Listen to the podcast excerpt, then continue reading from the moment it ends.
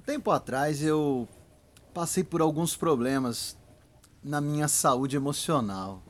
É, eu tive um, uma depressão. Minha esposa, que acabou por perceber e buscou tratamento, me ajudou e eu saí. Mas vou te dizer, tempos difíceis, viu? Bem difíceis. Porque a saúde, ela inegavelmente faz parte da nossa corrida, da nossa vida, não é? Nós temos que ter essa certeza de que a saúde emocional ela tem que estar bem tratada, porque senão nós temos um problema muito sério. E sempre aquilo mexeu comigo, sabia? Porque eu não percebia e eu estava me afundando naquilo tudo. E agora eu vou tentar, sei lá, compartilhar com vocês um pouquinho do que eu passei, do que me foi mostrado e sei lá, talvez com isso te ajudar ou ajudar os teus familiares ou alguém que você conheça um pouquinho mais. Mas a ideia aqui não é só passar uma informação para você, sabia? É talvez te motivar a, a, buscar uma transformação, uma mudança.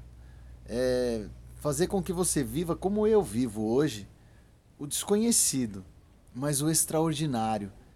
E o extraordinário maravilhoso que me deram, que me dão, aliás o extraordinário mundo, uma extraordinária vida.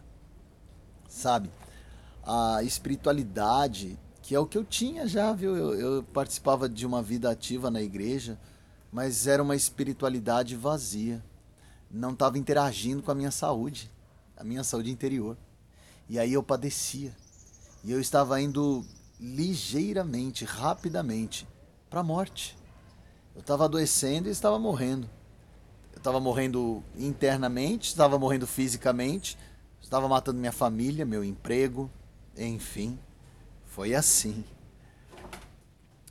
Eu estava lendo um trabalho de um rapaz, ele fez uma pesquisa e ele identificou algumas pessoas como os desertores da igreja.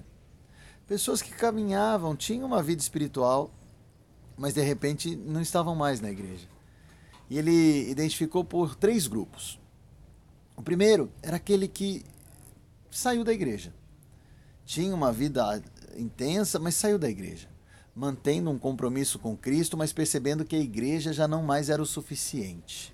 Olha que interessante. O segundo grupo foi aquele que não saiu da igreja, mas morreu na igreja. Era uma pessoa passiva, morta, sem qualquer interação ou vida espiritual. E o terceiro foram aqueles que abandonaram por completo a igreja, a fé e tudo mais. Mas o que deu de errado? que fez com que essas pessoas tomassem essa decisão? Foi uma falta de um relacionamento, sabia? Elas viram e viviam numa igreja sistemática.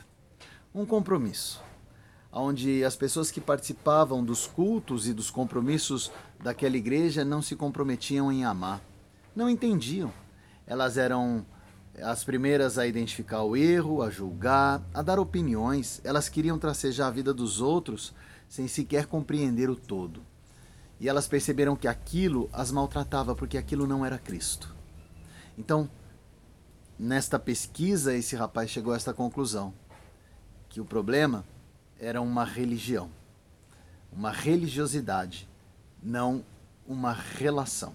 Não tinha intimidade. Eu não sei se você tem fé, se você é um destes que eu falei agora. Enfim, eu não sei. Mas o que eu queria te pedir é que você não viesse a jogar a toalha, não. Não desiste ainda, tá bom? Vamos tentar. Se você conhece alguém, passe esse vídeo. Vamos tentar. Quem sabe agora vai ser a chave, o, o, o virar na mesa, né? E aí tudo vai começar a fazer sentido. Você vai encontrar talvez agora uma possibilidade de ter uma vida espiritual autêntica, uma espiritualidade viva, sabe? Isso vai te trazer uma paz de espírito gigantesca. Aí você vai encontrar vida, vida dentro de você, entendeu? Você vai ter contentamento com as coisas, vida com a família, com o trabalho e com tudo mais. Enfim, a ideia é essa: é propiciar mudanças de vida, transformações. Você, ou nos que você conhece, ou que você, enfim, repita isso para outras pessoas. para que possamos tentar tratar aqueles que estão doentes por dentro. E são tantos. Às vezes, estão do nosso lado e a gente ainda não percebeu. Enfim, é assim que eu queria compartilhar com você as nossas quartas-feiras. Trocando ideias para tentar vencer esse mal invisível, mas que nos leva para a morte. Enfim, vamos lá. Eu creio que vai dar certo. Na minha vida deu. Em outras também. Eu creio. Até semana que vem. Que você tenha uma semana de reflexão, se necessário de mudanças, que você venha a ter um impacto na tua vida, mas acima de tudo, possamos impactar o mundo, trazendo uma melhora. Em nome de Jesus. Amém. Tchau.